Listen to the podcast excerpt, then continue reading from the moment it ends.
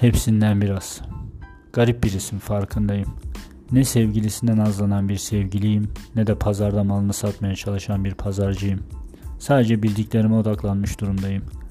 Anlatmayı seviyorum onun için buradayım. Lütfen siz de bana katılın. Beraber yol alalım. Dinlemede kalın.